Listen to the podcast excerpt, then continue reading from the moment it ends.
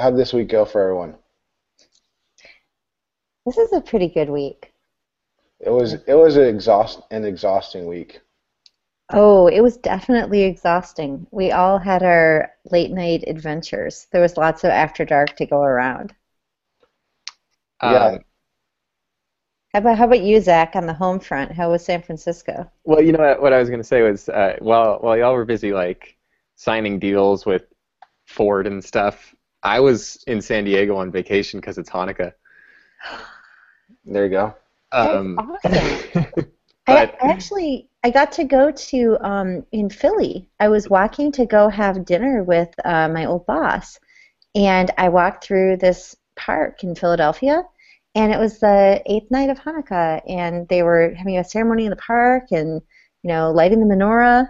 There was a little kid who was waving around this um, sword that was made out of like you know kind of a balloon, yeah, and he's waving it right by the menorah, and I'm thinking that's not going to go well if that melts. yeah, But it was it, it didn't so that- everything was there was no little kid crying about his balloon melting and everybody sang songs and they were very happy. So so how was your Hanukkah? my Hanukkah was really quite nice, um, and it was cool because it ended and I came back to work for Thursday and Friday. I mean, it ended on on Monday, but um, I, I we stayed in San Diego until Wednesday just because we got good deals on certain dates for the flights. But uh, no, we came back to work to the uh, quarterly pivotal hack day. Um, yeah, that looked really fun. and it's it's always a cool. I'm sorry because you know like this week in pivotal is not very pivotally. It's it's sort of uh, tangential, but yeah, no, the hack day is always this interesting thing that I think uh, is a great way, especially the winter quarter hack day, is a great way to sort of unwind into the new year uh, with fun projects. So there's some really cool stuff that was done. One of the engineers in San Francisco wrote NatsDB, and he named it something else, but I don't remember. NatsDB Jug- is it what was it was called Juggle DB. JuggleDB, and Okay. it and it works where you you you know you put like a row in the DB is is a message that the clients are just constantly sending around in a circle to each other. Okay. And so, and the, and the best part of it was that it turned out to be completely fault tolerant because if you take the server down, the clients just sit on all their messages until the server comes back up to keep sending stuff. What? So, so yeah, it turns out you can you can use NATS as a as a fault tolerant NoSQL database uh, for sending for sending messages with with the the database entry as the payload. All, Wait, all, so all databases are message queues, and all message queues are databases. That's that's essentially what he he was able to prove. There's a- beyond any there's a- doubt. There's an old uh, Microsoft paper that walks through all that logic. Yeah. Uh, so that that was maybe the craziest thing. Uh, last quarter we had somebody build BOSH deploy by drone, um, where there was there was a drone. I, I, I can't quite. There's a box with like some keys that you had to put in. I think the drone had one of the keys, and so the drone had to fly over to give you one of the keys. It was very um. You know, it, it sort of reminds me of, of at some point the PM on on my team described working at VeriSign when they had to go get the master private key, and there's two people who are more than arm's length away, have to put keys, and a vault opens, and there's an air-gapped computer, sort of like that. Oh, I saw that somebody did the like a, a BOSH boot one. Yeah, It was like to create manifests easily. There's there's there's like two dozen projects, right? That I saw stream through in the, the mailing list. You know, I, I read the first five or six emails, and then I was like, oh man, this is this is getting bigger and bigger. I'll have to catch up on this on the way to work on Monday. You're like, I'm out. Yeah. Well, we Uh, did we did five meetups and two workshops last week. So that's like more than one meetup or workshop per day. Yep. Math would dictate. Yes. wow. It, it was. We did Philadelphia, and then we had some New York action, and then we had some DC action. I um. Yeah, I I did a tech talk last week in Palo Alto, and that was exhausting. Can't imagine doing seven in a week. Oh, we we distributed it a little. Some was me and Casey, and some was Shafer, and some was Josh Long, and some was Kenny Bastani. So it wasn't like every you know, it wasn't all of us talking every night. Right. Yeah. Thanks. Still, Well, we, we did talk every night, but we didn't talk in front of uh, a group. It was it was interesting though. We saw we saw, we covered a lot of ground. There's there's there's definitely uh, I don't know. If you go read the comments on the meetup, seems like people people like the show.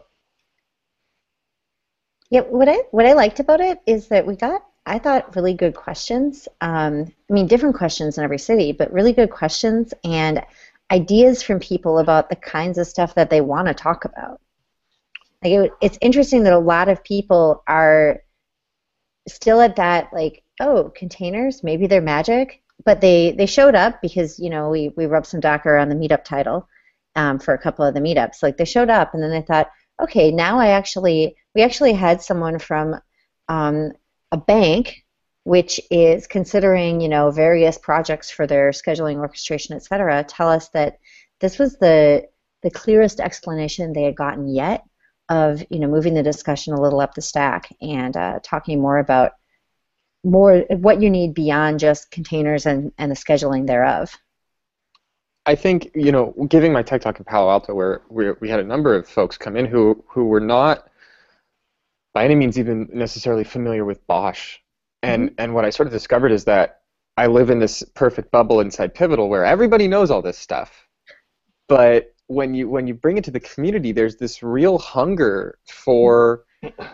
an explanation that's not like Docker's fairly esoteric front page or Ansible's like website, which is super, you know, like it's it's a great job if you already know if you're already in the DevOps world. But as somebody who's like, I need to start evaluating my options, there's this hunger for people to like give you some bullet points. Here's how the basics work, and like here's the end to end of what you you need containers and you need an orchestrator and you need a router and you need some CI and how do we put this together? That like the telling of the whole story is is just sorely lacking. I, I would say even inside of Pivotal, from from project to project, that we don't all have the same ideas about all of it, right? It's, it's like everyone's touching the elephant in a different place. Yeah. well and i would say also to be fair like we can improve the front page of you know cloudfoundry.org more than we have so this is this is definitely we don't have all the answers and we haven't solved everything but i'm really glad to be having these conversations with people Right. And and one of the things too that I that I really put, placed some value in was was the feedback about like the way that we present the tools that we think are good and how like you know I got some really good feedback about like how we how we communicate why our process and why the process we advocate for is important. And and a lot of it comes from like stepping back to what are the benefits? Why does why does this help us? Why should we do it this way? And i think that this was a problem that i sort of ran into when i was writing this was like i can sort of i work here i sort of intuitively understand it but how do you how do you then tell somebody who has you know their process is pretty close to waterfall and they have a six month release cycle? How do you say to them here's the concrete tangible benefit you get from continuous deployment Well, that's that's actually a really great topic because that's what a lot of our conversations this week were about.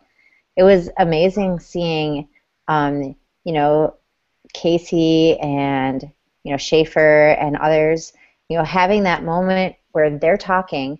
And I mean, I was talking sometimes too because you know you can't. It's hard to get me to stop talking. But from time to time, I will shut up and listen to these guys, and uh, they're talking, and you can kind of see the lights going on in all of these eyes of people at large, you know, businesses and large government, uh, you know, organizations where they've clearly been doing those six-month release cycles that you're talking about or longer for a really long time. But before we talk about that, I want to go back to the the meta part of what Zach was talking about, where he, he thought he had an insight, or you know that you got some feedback. Like I want to hear you articulate what you would message different, or kind of what your what your insight was. Oh yeah, and what was the feedback? Uh, what what I saw and what I received, I received feedback from some participants and from some fellow pivots. What what I saw was, I I initially wrote this talk as like, this is good. Here's why we do it, and I ended up, you know, rearranging it to be these things are bad, so we do it differently to avoid these bad things. And and the concrete example was, I'm talking about anti-patterns in development, and, and so you have a Jenkins VM somewhere, maybe it's in Amazon. The, the person who deployed it left the company six months ago. You can't find it.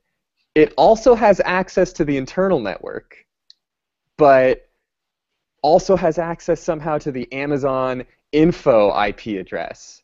You can't find the repo that it checks stuff out from because it's an IP address also. It's like some crazy Git repo that somebody set up that's not on GitHub. And I'm looking out over the crowd and I see this guy in the back just like with his head in his hands like, "Oh, yes, I know that. I've been to that circle of hell." and and I sort of this was one of the first talks I'd given and so I happened upon this thing sort of organically, but uh, uh, one of my coworkers pointed out, this is this is called building empathy, and I think that we're we're I'm starting to see it now in the way we communicate more is this idea of like we need to stop banging the drum of this is good, come do it this way, and start saying like, hey, slow down, look at the way things are going now, and tell me that you don't see a need for something better. And I think that that's that was this this sort of epiphany that I had that uh, apparently other people had a long time before me, but to me it was new. Was like, oh, I need to start thinking about like, and I'm I'm young and I started my career at Pivotal, so for me like I've only ever done it the right way. I, you, and so it was this sort of new like, oh, like there are people who aren't in the world of CD and aren't in the world of you know infrastructure as code and and introducing these concepts needs to come from talking about why we do it this way in the first place. Why why are we here? Why have we come to the conclusion that this is the thing that's a good idea? And we came to that conclusion because we wanted to stop banging our head against like random Jenkins VMs that we can't find. Did that actually happen to you? Because that's hilariously specific. Yeah, that that was a real thing. Oh my gosh. How? Like I, there's so many questions. Like, why did somebody set up the Git repo on? Did they just stand up their own GitLab or something? Like, what? Why? What? Uh, this was this was something I touched briefly as an intern, and then we like tore it down and never talked about it again. We were just like, okay, we don't need this. Just paper, paper that over. People love yeah. on. Just build a wall. Exactly.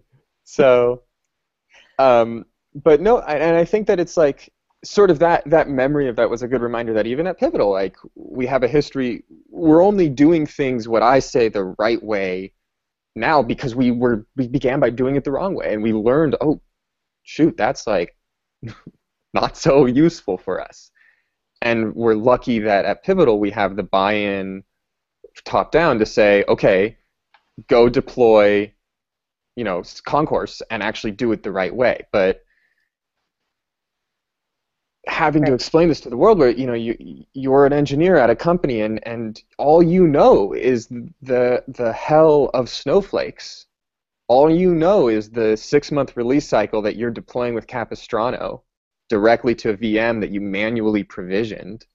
If all you know is that and you're trying to break in you're totally right. Like cloudfoundry.org does a does a okay job of explaining why it's better Ansible does an okay job of explaining why they're better than Capistrano.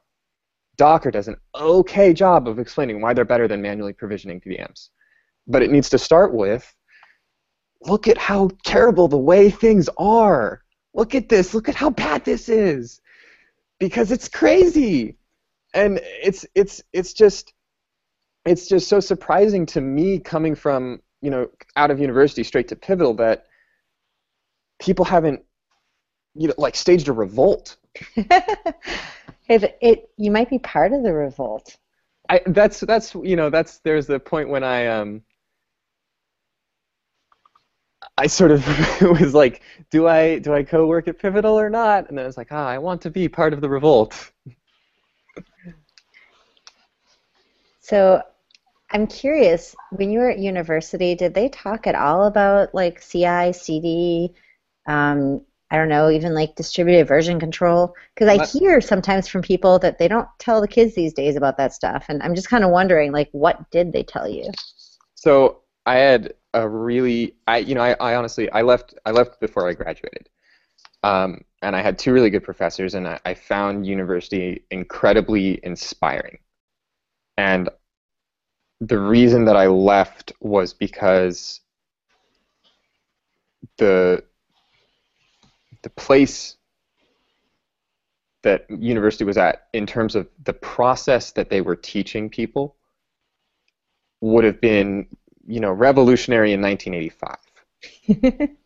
and that's not that's not to say that they're they're not there's not amazing things to be learned, but one of the problems I had was I I knew I wanted to be an engineer. I wanted to hey cat.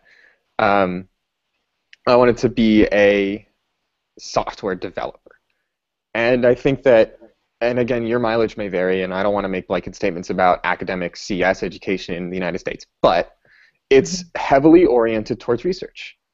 Mhm. And I don't know about you, but I don't know a lot of research projects sponsored by academic institutions that are being hosted on GitHub and that have any test coverage. Like, this is the thing, and, and you know, my there, professors. there are there are some, but There they, are they're the exception, not the rule. I, I Yeah. And and I think that one of the one of the other big problems is that professors are researchers. They're not writing software that's going to be consumed by a user. They're making proofs. They're they're you know they're essentially practical mathematicians. And I mean, so isn't that kind of one of the one of the things about research universities is the the incentives are around publication. Um, so this is kind of back to the you know like we have these problems in in industry too, right? Of like you get more of what you incentivize. absolutely, Publish or perish. absolutely. And I'm and I, and I don't want to make any value judgments about that. It, it is what it is. And for me, what I what I sort of realized was where I want to be, which is in the industry writing software, was a, was ahead of what I was learning, um, and frankly, pairing with you know like the amazing people that I was pairing with at Pivotal, I I learned more in a six month internship than I learned in two semesters of you know advanced computer science classes, and that's not to say that I learned more of what CS degree could have taught me. I learned more of what I wanted to learn about software engineering, Right, right. and it's mean- it's a trade off. Right. Like, I mean, I'm not sad that I got a CS degree, and I don't feel like I use all of the stuff in it, you know, in work regularly.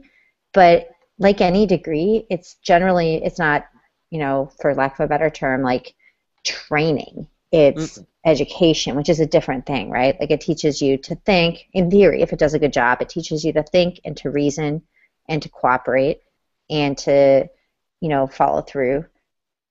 I mean, you know, to maybe use the scientific method even, as well as, you know, big O notation. Like, One of the things I learned at university was how to read documentation. I mean, there, there's there's a, a number of skills that I can directly credit to spending two and a half years studying for a CS degree. w- Was, you know, I started programming really in depth in high school, and I didn't graduate beyond being able to type what I learned from the tutorial and getting like I didn't graduate beyond modifying that and expanding on that and reading docs and reading an API and came out of university and I started Pivotal and I, I felt very comfortable. Okay, I can go to godoc.org and comprehend like, oh, this this method does what I need it to do. I can now apply that to the grander scheme of what I want to achieve functionally in the software that I'm writing. And absolutely, I think that the critical thought that's required to make that plan from reading documentation absolutely came from university education. Mhm. Which is not to say that it couldn't have come from pairing or it couldn't have come from dev bootcamp or whatever, but yeah, I think there's huge value in studying CS academically. so, okay, so for people who um, are not in a position where they're going to go back and do, you know, a master's in software engineering or whatever, but they do want to improve, uh, it sounds like pairing with people who do understand the stuff is one step that they could go through that might help. I, I learned more about SQL than taking a graduate databases course from pairing for a week on an optimization issue with a Rails engineer. And that's and that's that's not to say that the professor was bad. That's not to say that the course was slow. It's to say that there's I think there's certain things that you only learn by oh shoot this query takes 16 seconds. What the heck do we do? And you spend the next week on Google and on SQL documentation and reading blog posts and pairing the entire time. Mm-hmm.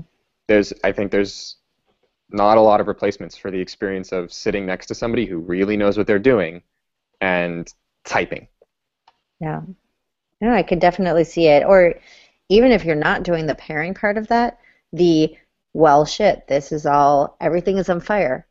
It, it, what is it? There it was a Charity Majors had a good, you know, quote from the talk she gave at Operability. Remember Andrew? She was like, you know, everything's on fire and suddenly you're an expert in Redis at three in the morning.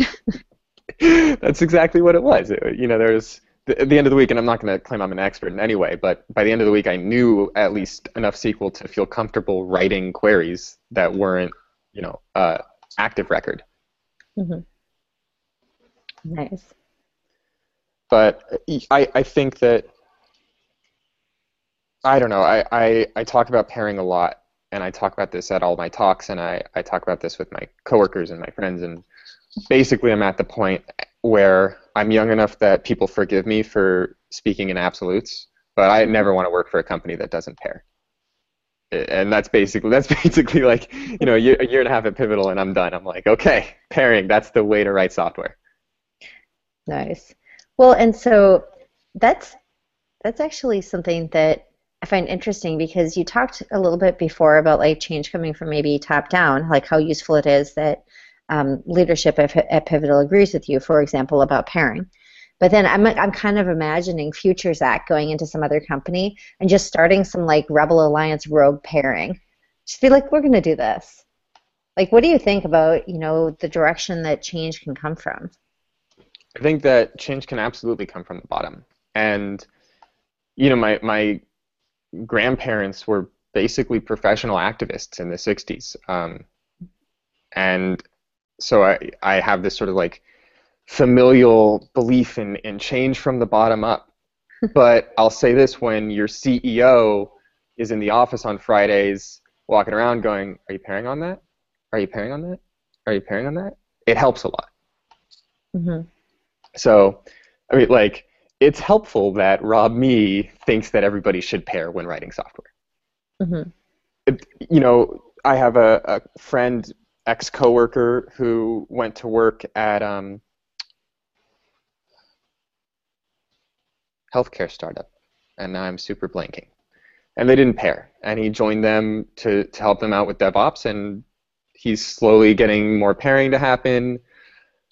I think it's I think it's a real thing. I think it's one of these things where it's it's sort of almost seductive in once you get somebody pairing, then they like it because it's awesome so of course it will spread. Mm-hmm. But um, but again, it, it's change is a lot easier when when it's coming from all directions. Mm-hmm. So for the for the people that we were talking to last week, Andrew, like what kinds of change, um, either in these like you know practice procedural things like pairing, or um, what other changes do you think that large organizations that want to change are going to start with or should start with? Such a loaded question. it's it's hard to uh, to discuss the, some of the people we talked to last week. Yeah, we don't have to talk about them specifically, but just large organizations. So there's a. Uh, was using this in, in some of the talks I was giving this week that the uh, that every every happy family is alike but every unhappy family is unhappy in its own way.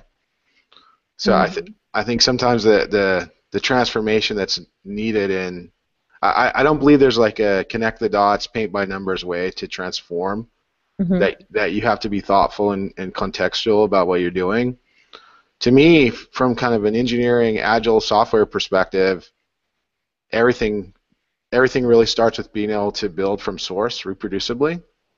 Uh, and then as you extend to services with uh, whatever kind of DevOps mentality, that should include the actual infrastructure.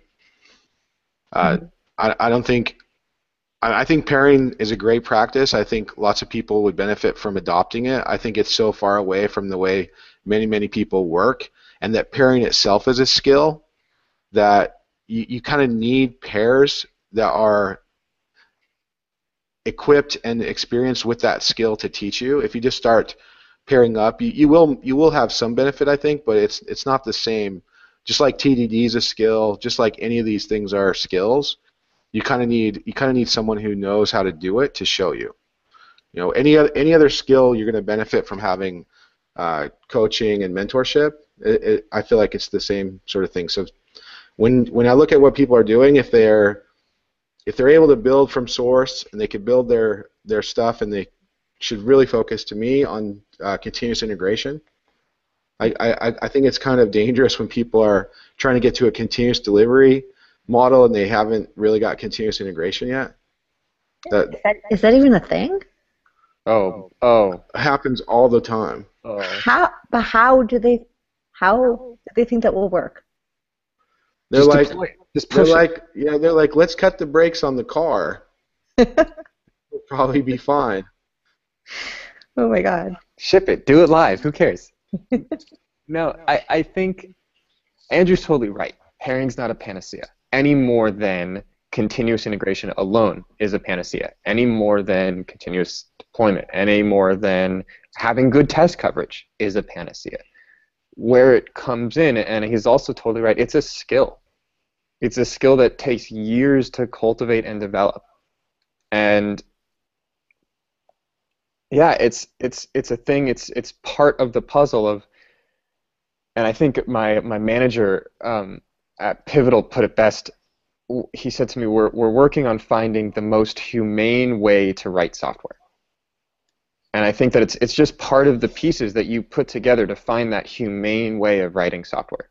And it, it's lucky that writing software in a quote humane way turns out to be also very efficient um, from a financial perspective and from a risk perspective.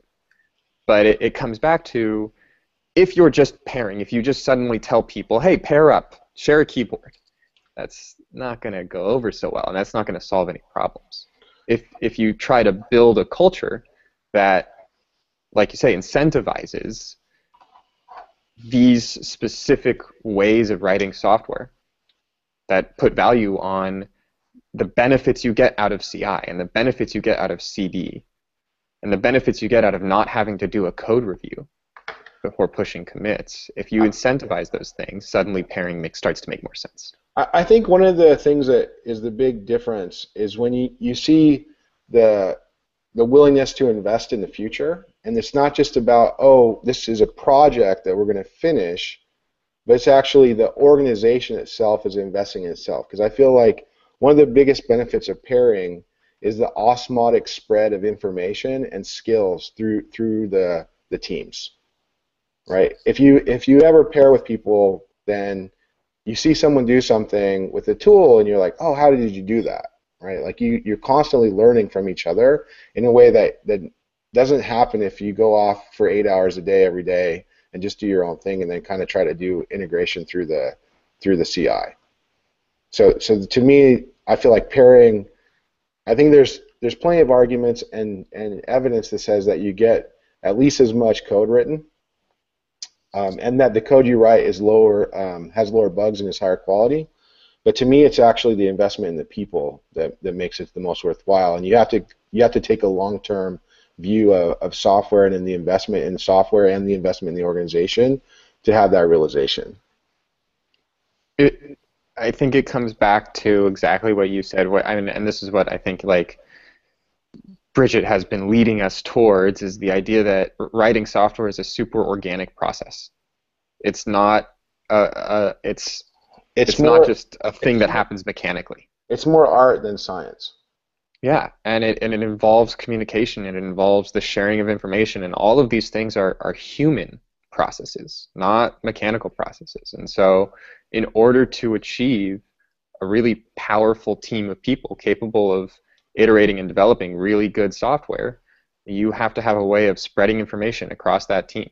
You have to have a way of rotating expertise throughout the organization. And basically, where we're at is pairing is the best way to do that. You know, I have like all sorts of thoughts about the the way that pairing keeps information flowing, you know, actively between people, but really only in the smaller groups when they're interacting. I'm kind of wondering, like, how do you balance um, the intensity of pairing with the need to document and uh, disseminate information to the rest of the org? And I don't just mean with your PM because you know as well as I do that the PM is not going to write absolutely everything about every piece of software. This is a problem that we are only now beginning to even realize exists. And, and okay, so I don't mean to speak out of turn. There's lots of people who have seen this exist, and lots of people who have foreseen this, and lots of work going on at Pivotal to help fix this. But really, what it's starting to become a painful thing is is this thing that we don't have processes around documentation beyond oh go pair with somebody from that team whose product has an API that you need to consume. And we're we're working on that, and, and suddenly you know we, we need to transform our own process from something that was not oriented towards writing consumable APIs generically and then documenting them mm-hmm. to that. And you know we have literally the best engineers in the world from all over the world. And now we're starting to realize, okay, now we need to start writing some docs. And um, yeah, the durable the, communication. It is actually a thing. Casey yeah. West wrote a really good blog post about it. Yeah. Um, and there's there's you know it, there's like the freaking docs team in San Francisco are invaluable.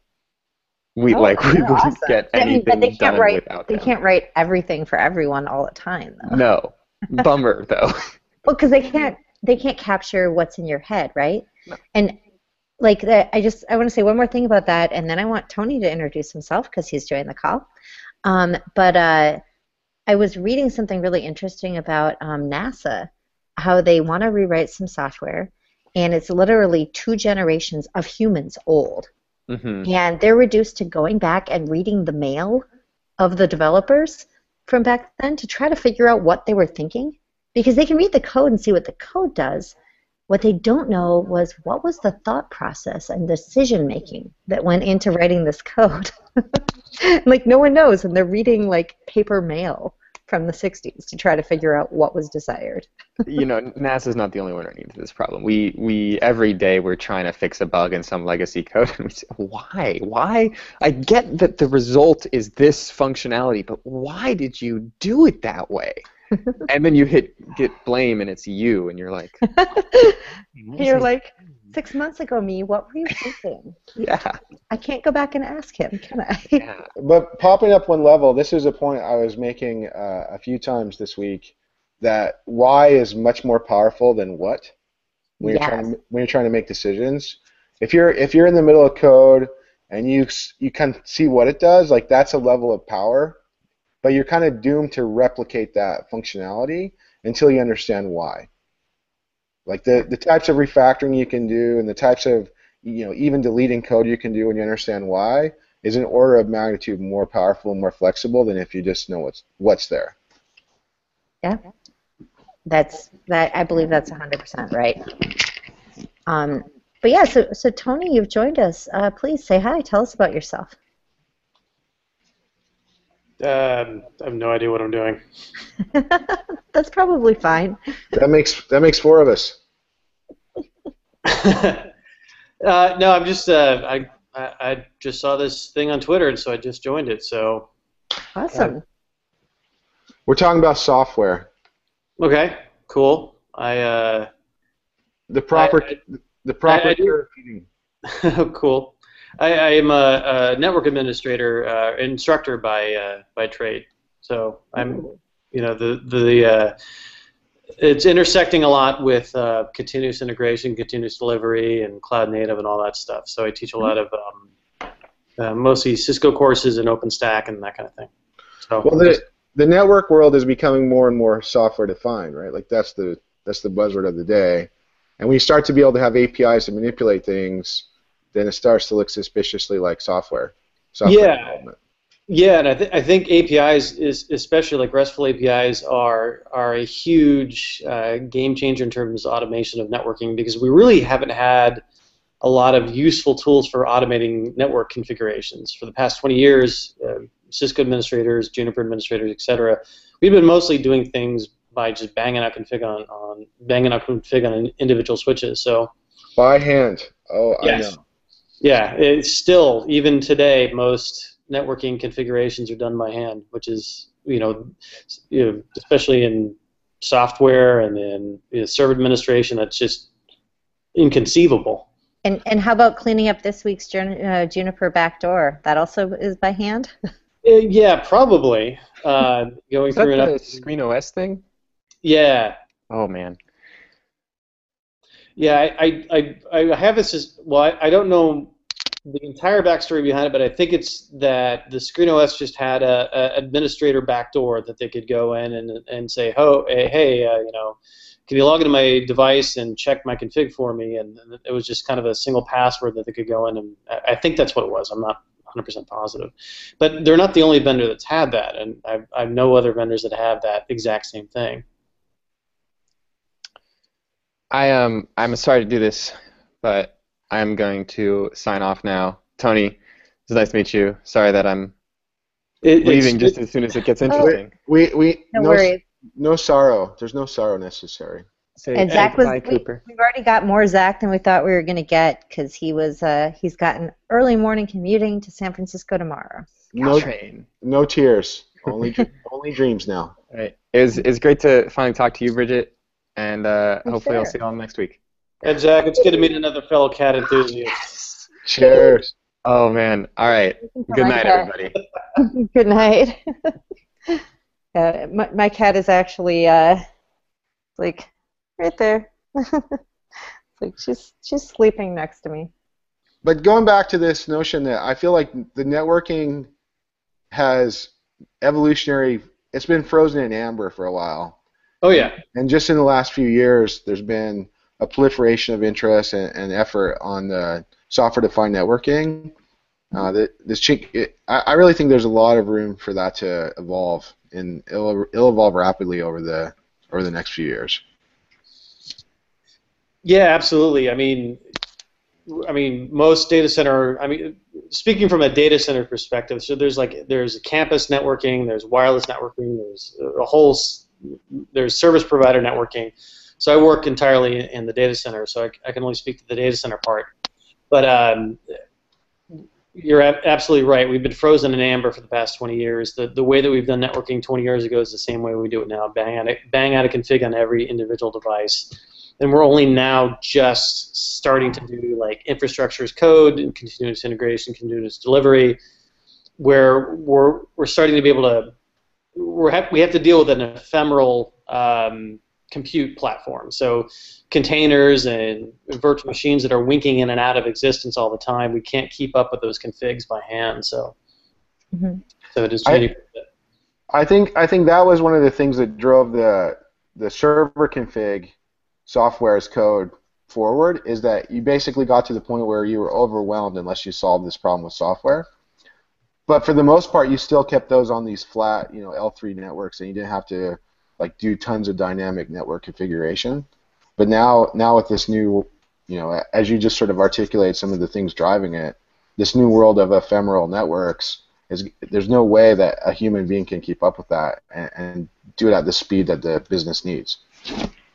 Yeah, we, we keep talking about SDN, and, and the problem with SD, software-defined networking as a term is that it, it suffers the same problem cloud computing had until NIST came out with their definition in 2010. It's whatever this vendor wants it to be. Yeah, so we've got SDN washing. Like, you know, I, I wrote five lines of Python, and now I'm an SDN platform. So how does it feel to be poor, suckers?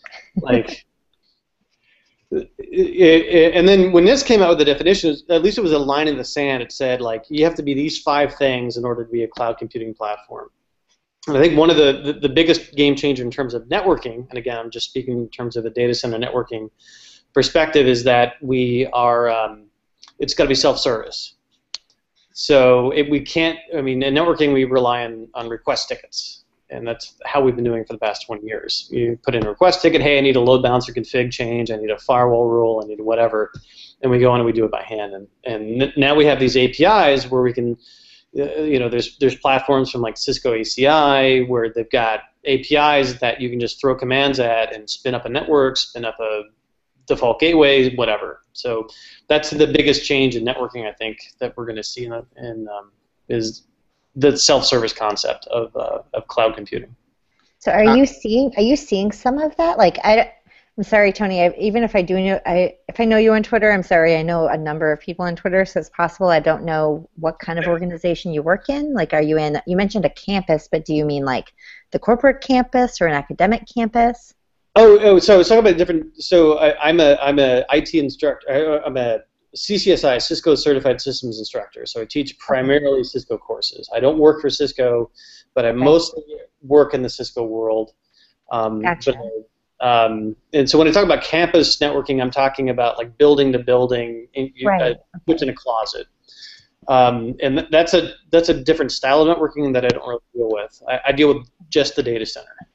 Okay, because I'm kind of what I'm kind of wondering is when you're mentioning the self-serve stuff, uh, wonder, well, are the network administrators or, you know, security people who make the firewall rules changes from those tickets that you mentioned, are they going to be okay with self-serve? Like, does that start to be kind of a, a cultural problem of getting people to say yes to letting others use the API? We, we already know the answer to this. well, I mean, but I'm not sure because I don't spend a lot of time with data centers. Maybe the data center, the people that Tony is dealing with are actually like, oh yeah, those people over there, we're fine with giving them access. So I mean, I, so I teach. I mean, I'm in front of different students every week, and almost all of them are terrified of this of this coming. Not all of them, but you know, there's a there's a there's a pretty big um, fear of like self-service and automation. Am I going to be? Am I going to have a job as a network administrator? And, and my answer is always, of course if anything, these networks are going to be more complicated than the ones that we have. They're just going to be more automated. And it's going to require an even higher skill set in order to, to understand and maintain them. So, as a network administrator, I provide exactly zero benefit to an organization by typing in VLAN 100 on a Cisco switch or a Juniper switch or an Arista switch the value that I provide the organization is knowing what that means, knowing that it's a broadcast domain, knowing that I need to interconnect it with another layer two domain through an SVI and that kind of thing. So that knowledge is is still going to be needed. We're just not going to be doing things by hand. And the same thing happened in network administration. So I I started out my career as a condescending Unix administrator, and and we went through the same thing, of course. Uh, it, you know, we went from uh, bare metal machines that had uptimes that were measured in years. And then we moved to virtual virtualization, and, and you know, virtualization. We, we even then we we scripted things out. We didn't we did things by hand. And, and cloud computing, of course, everything is immutable images, and and and we just spin them up and tear them down, and pets versus cattle and all that. So we're gonna. I think we're gonna go through the same change. Our roles will be the same, but our our day to day job will be fairly different. So the the pattern I saw, you know, watching the the servers go through this, is that the administrators are afraid of two things: one, that they won't have a job, and then two, that they they somehow don't have control anymore. You know, they're worried that oh, like somehow I have more control typing these repetitive commands into something than I do if I if I just let the computers do the competitive or the repetitive um, commands. And what I think we've seen happen you know, and this is in some ways the quote unquote DevOps movement is that there's not there's not less demand for those skills right now. There's more demand uh, because it, following quote unquote Jevons paradox, as we as we become more efficient at utilizing a resource, we don't use less of it. We actually use more. Yeah, and I think there's I mean there, there should be one thing that that we should acknowledge is that it, it, it is it is somewhat terrifying to be in this world right now because in the networking world right now because there's so much change um, and there is so much to keep up with. I mean, we went from uh, a world of a very static, a very static environment to now we're seeing you know virtual machines vMotioning left and right, and now we've got immutable um, image, images being spun up and spun down on things like OpenStack public cloud, public cloud versus private cloud, um, and now we've got containers, and now microkernels are now a thing. So just you know, I've just learned about NVMe, and just keeping up with all this stuff is, is, is quite a challenge. So it's kind of it's terrifying from a if you've been studying this traditional routing and switching for the past 20 years, there's a whole lot of new stuff that's come along that that is very terrifying, and, and it, it's a you know, not a uh, not an unreasonable um, fear to have that you know, am I am I going to have a job in, in four or five years or even two years? I think if you attach your identity to your task, then that certainly drives those fears. But if you can understand the principles and the value of the domain expertise, you're going to have a lot of opportunities. Absolutely, and if you if you can keep up with even one quarter of what's going on, then you're going to have a leg up as as things change. But I, I think the I think the um, in order to, to stay relevant, your your skill set's going to have to grow, and, and it's going to. We, we, we sort of saw this when virtualization came about. If you were a network administrator, you could not avoid the endpoints anymore. Um, so you, as a network administrator, most of us had had to learn a little bit about vSphere and I think that that trend is continuing now as network administrators. We're dealing in the storage area, so now we need to know Fiber Channel, iSCSI, and we need to know more about things like OpenStack and, and so forth. So we have to expand our knowledge, and that's a little bit scary, but it, it, as we increase our domain knowledge, we increase our, our value to our organization. So. And Absolutely. maybe on the what? maybe on the bright side, those hmm, a little bit of an echo. Maybe on the bright side, maybe on the bright side, they will never again have to drive to the data center because they didn't uh, type right before rebooting that switch, right? Yeah, we yeah we've most of us in the networking world we, we've all been there, and I'm sure the server world did too, where you you mess up and you have to go and and so forth. What what's up, Los Angeles? Hey, Andrew. Hey, Ilan. Hey. Sorry, I was I've been listening for a bit, and I figured I'd I'd stop lurking and actually join the hangout. So. What do you have to say? Yeah, um, I mean, I think a lot of this ends up being like not just it's a it, it's the same thing that we went through on the server and database side with on you know when when in the early earlier days of DevOps of you know how do we trust our, our coworkers? I mean, if you start building, I think the network is sort of the last bastion around a lot of this automation, and so as you start to offer APIs around it, it's the same conversations that we had two, I think three, four, five years ago. It's just um, you know, it's I don't think it's so much about fear of automation. I think it's more of fear, fear of lack of, of control as you start to trust your colleagues and provide a service rather than, um, well, providing an API that's a service rather than providing a human that's a service. I guess is the.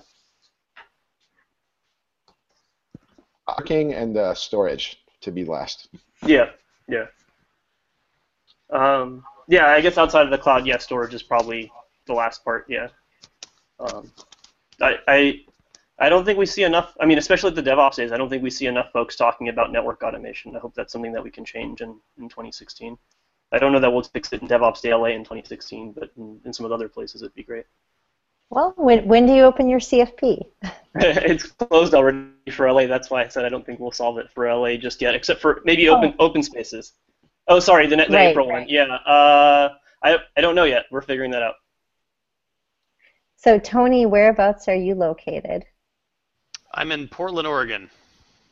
Ah, Portland is going to be having a DevOps Days.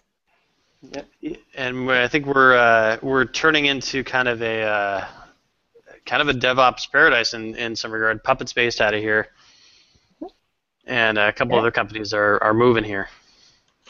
Puppet's there. Intel is there. Yeah there's a couple campuses. There's uh yeah, it'd be interesting. Yeah, but, you, but you yeah, Portland had a Portland had a DevOps Days. I think it was 2013, and it looks like they're going to have another one this year. So if you want to start thinking about what you might want to give as a talk and propose it to a Portland CFP, Tony, you could be talking about this to the, the DevOps Days crowd. That sounds cool. Yeah. Um, and there's the Seattle one just, just just slightly north of that too. That's probably worth chatting with too. Cool. Check it out. Yeah. Yeah, DevOpsDays.org has the info that you seek. I'll look it up. So long, you you've been over at Datadog for a while, right? Yeah, about six months now, give or take. What what's uh what are you seeing around the evolution of this? Um, I think it's a lot of it's uh, well around. Uh, Anything in the industry, really? uh, I mean, I think it's just another. It's a lot of everything old is new again. A lot of folks are. Um, uh, so I think when when we were when when folks were first moving into um, whatever we call cloud now with VMs, um, we were having a lot of lots of lots of folks were implementing you know dynamic infrastructure patterns, and then towards the end of that cycle, I think it became, or, or towards more recent years in that cycle, folks have just sort of been lifting up a thing they had in a data center and dropping it off in somebody else's data center in virtualization, and, and maybe not adopting all of the same practices, at least on the first step. And I think we're going through the same cycle right now with containers, as everybody's uh, with, with as everybody's looking at things like Kubernetes or you know Cloud Foundry or whatever it might be, they're starting to realize like, okay, I can't I, I can't name all of my servers by the planets and, and, and, and or something like that and expect them to all be around forever.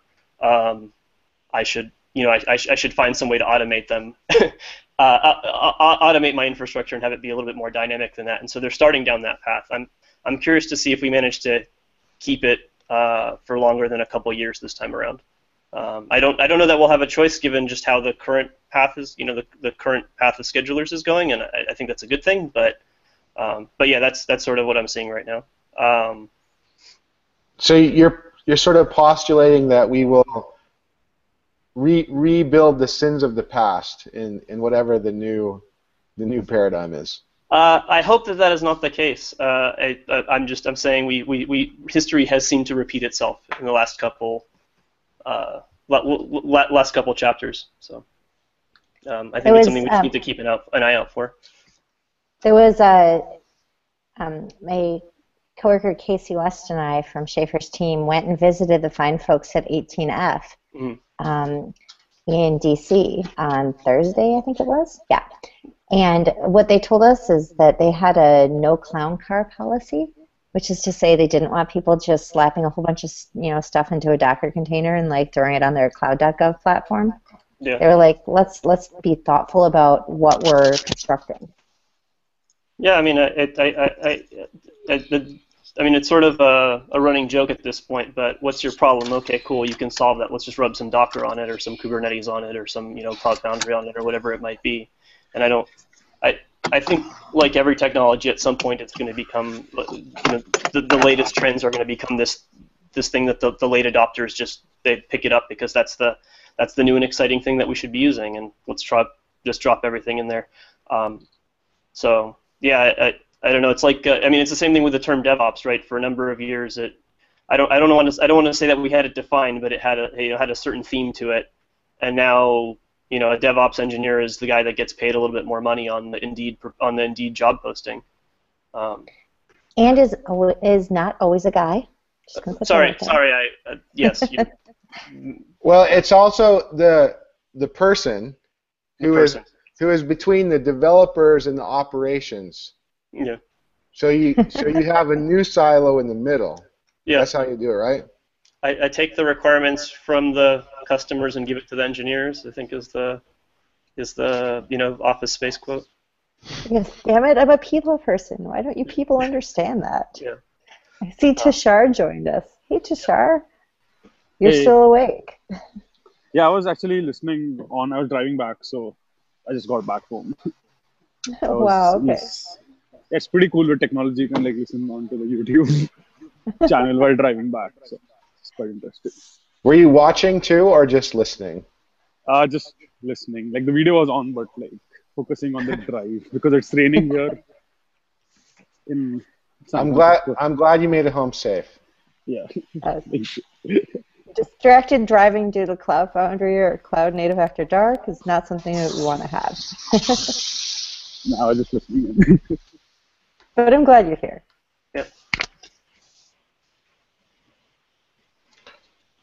So in the Datadog, we we use the the product right now. I'm just curious what you're seeing, like that evolution of the metrics and the I don't know. It seems like that is kind of poised to to evolve quickly as well. Yeah, uh, I mean, I think it's uh, uh, what what we're telling, what we're seeing folks do finally, and and it's sort of what we're speaking to is uh, rather than asking it, it, it, it's really sort of taking the data that's that's coming from your underlying infrastructure, whether it be uh, you know the, uh, like a cloud provider like Amazon or Azure or GCE, or um, you know your container provider like Docker or uh, some scheduler. Take that metadata and use that to sort of craft queries about your infrastructure, rather than say alert me on thing. You know, alert me when CPU is high on node one. You say you, you ask questions about your work. Like what is what is what is your what is your service that happens to be in a bunch of containers supposed to be doing? Is it supposed to return some API calls? Great. Let's ask. Let's come up with a query that rings true, whether it's two containers or a thousand containers today. Um, and I, I, don't, you know, I don't. I, I, think a lot of this stuff is are things that we, like I said, are things that we we started to come through in, you know, three four years ago when folks were just starting down the cloud path and we're just we're revisiting it again because we we sort you know a lot of organ I think a lot, number of organizations sort of deviated from that as as you sort of got complacent or lazy and started to treat Amazon and Azure and GCE as the same thing you had in your data center. Um, I mean, I think in some ways it's the same pattern you see when programmers learn a new language and yeah. they they write in the idioms that they that they know. Yep. Instead of adopting the kind of the new the new patterns. Mm-hmm. And if you don't know any better and you have the, the pressure to deliver something, then you're just going to ride the bike you know how to ride. Yep. Uh, what did they say? You can write C in any language? And the, I mean that's not a value judgment. It's just it's just the nature of, of the beast. Yeah, uh, but I think if you do it, uh, like like you said, not a value judgment, but it's a question of are you getting the best uh, the best value out of the technologies you've picked. Um, like I can probably take, you know, we can probably take some crazy COBOL application, figure out how to compile it to, you know, run wherever and run in, you know, run in, run in the cloud too. It just is that is, is, is the pattern that you picked there when you wrote this thing in the, you know, many many decades ago still still valuable now? I, I don't know. Are are you trying to tell me something? I don't know. Is is Cloud Foundry written in COBOL? No, no. The the the Docker that I have running COBOL on Amazon right now. Ah. Uh, so I, I, think it's just a question of, you know, like I said, are you are, are you getting the best value out of the technologies that you picked? And if not, then maybe you should maybe maybe it's maybe maybe it's maybe we need to reevaluate the choices we've made well, as we got down here. I think one of the problems that we have, and I don't know how to fix this in short order, is that the the skills to do this are, are kind of a oral tradition, and that there's not very many people who've been exposed to these patterns in a way that they can replicate them. Yeah. And it's and it's not really being it's not really being communicated.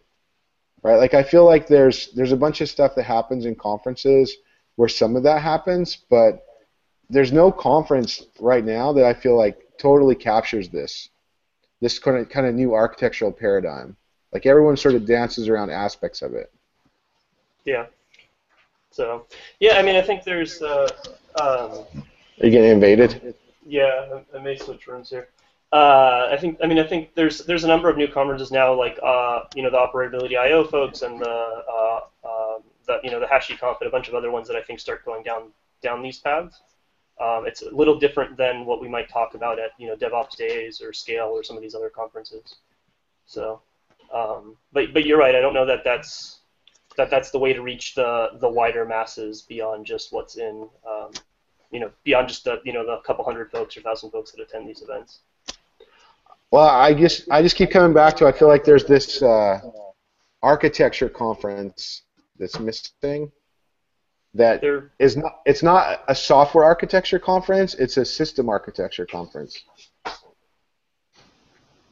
I, I, I, think some of, some of the challenge there is that it, there's so many new things coming about that it's hard to, to you know pick a technology, pick a methodology because someone else is coming up with a whole actually here no here's a better way of doing things and here's a here's a new way of doing things and yeah.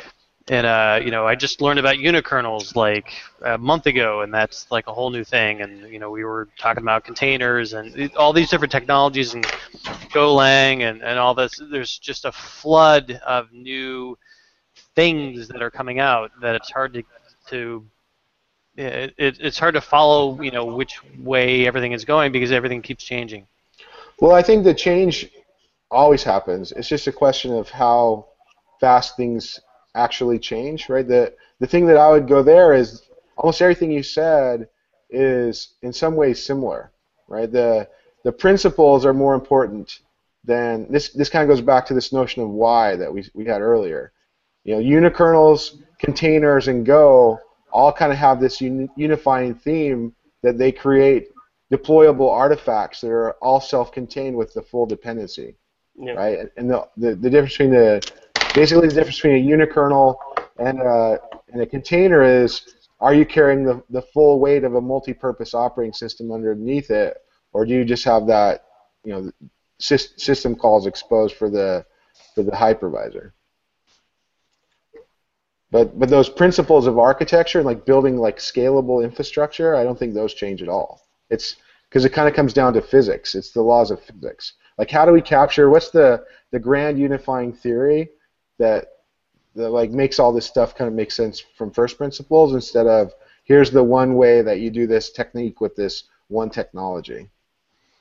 Right. Yeah, I think talking about the patterns is going to make a lot more sense than you can talk about technology to illustrate the patterns. But talking about the patterns makes more sense than just going into detail on one specific techno- technological implementation. Mm-hmm. Yeah, I mean, I, I think the, the reasoning behind a lot of this is the same thing we went down in the Java world, maybe wh- whatever whenever it was ago that we had when we were doing, uh, you know, wars and wars and years then, right? It was, you know, grab all of our dependencies, show them together in one thing, so that we have control over our environment.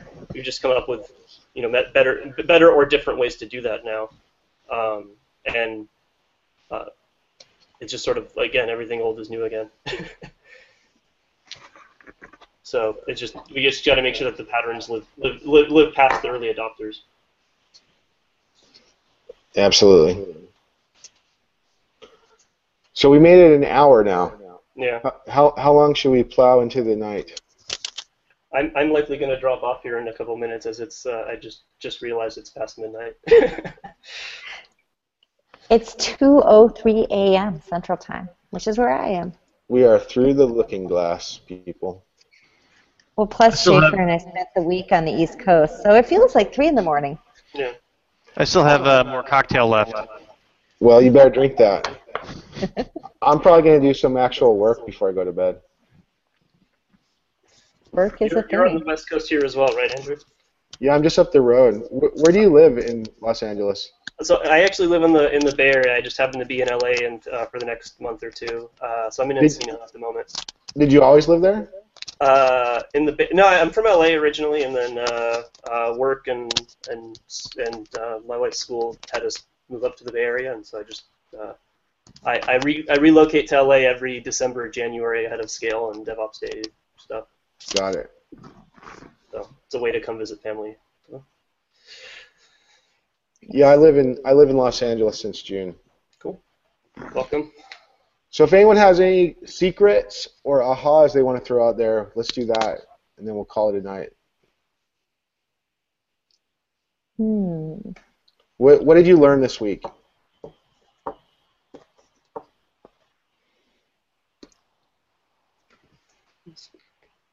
I think this week I learned that while all unhappy organizations may be unhappy in different ways, there are a lot of common patterns. Um, like, I ended up going and watching Star Wars Thursday night at the Smithsonian um, at the Air and Space Museum because reasons. And uh, afterwards, I'm sitting there at this satellite place, which has boozy milkshakes and like you know sliders and stuff. It's I suppose exactly what drunks want after Star Wars movies. And um, Mikey Dickerson is telling me about how you know these IT organizations in government have so many of the same challenges as the large IT organizations, you know, corporately, and like the incentives are different. you know, and so therefore how you can get people to change behavior is slightly different, but like it's all the same problems everywhere. And I hadn't really realized that like even organizations that on the surface look totally different, they have very similar challenges. So doesn't mean you can solve them the same way, but a lot of the problems are pretty much exactly the same. So the answer is the blue the blue pill. Is that what you're saying? I, I don't know if pills are actually going to solve this. It's like red, blue, or other. I think it's more that listening to where everything hurts, but also, as Tony was alluding to earlier, what everyone's afraid of is a really good place to start to help them move towards something better that they will actually accept. Yeah, I think that's the key. Is it, it's often easy to to have this platitudinal answer about what you should do, but and I've I've done this before where people you tell them exactly what you would do and they're like, "There's no way." like there's literally no way we could do that. So then then what do you do? Maybe try to figure out what they can do. If they can do even one little thing, like you mentioned about repro- reproducibly building from source. Like that's something. It's a start. Yeah, you have to make little little goals, but it, it's sort of like the. ha- Have you ever seen the video of the guy who's the? He, he's a disabled veteran and he starts doing yoga with Diamond Dallas Page, and he goes from like barely being able to walk with crutches to running. There, has anyone haven't seen seen this? that, but that's amazing. I, kind of feel like that's what these that's what these organizations need to go through. Mm. But they but they need the force of will. They need a combination of their own will and someone believing in them and a little bit of coaching along the way to, to get better. But they're they're capable of everything. They already have the people. They have the talent. They have the mission. And in many cases, they have someone inside the organization that's going to tell them the exact same words I will, exact same things I would recommend. They just they don't have the the faith to take that that first step. I would say there's also something about there's also a level of validation that comes when an outside party that maybe has no, um, you know, no no prejudices or investment in like how the organization is run today comes in and says, "Hey, I noticed this thing, and it's the same thing that you're thinking, but you know, I'm I'm going to reinforce it for you." And and that, that's not just for the individual that's that's saying that and needs and you know needs that validation and backup, but also for the rest of the organization where they say, "Oh, you know, we know we know you know, you know, whomever has been, you know, giving us uh, great advice, but now this is validated by by the expert that came in. It's sort of the, I, I think that's that's It- true regardless of which technology we're talking about. It just It, it- it's just one of the weird dynamics of, of consulting, I think. yeah. Um, the consultants came in and they will save the day. Hey, Andrew, I think we might be the uh, grown-ups in the room that people are supposed to listen to. Well, that's terrifying. Yeah. Yeah. I'm I'm I'm glad I'm glad you're going to listen to me. What could possibly what could possibly go wrong? It's probably fine. Yeah, that that's the thing is you you want people to have good results, and then there's these big these big uh, outcomes that they want, and for you just to say things that whether they do them or not, like that's just a lot of responsibility. Well, but also you so you come in for two weeks, um, and this organization has had its dysfunction for years or decades. How like there's only so much you're going to do in that small period of time, and hopefully you're going to instill some some some kernel of change in there that then ripples out and becomes you know the you know and has the effect that the organization was desiring. But like as a consultant, you're only there for a certain period of time. You can't expect that by the time you're out the door, it's going to be you know. Uh, rainbows and unicorns. You, you're just a butterfly flapping its wings. And with that, I think we'll call it a night. Yep. Until next time. Wow. I think it's the may the force be with you is appropriate.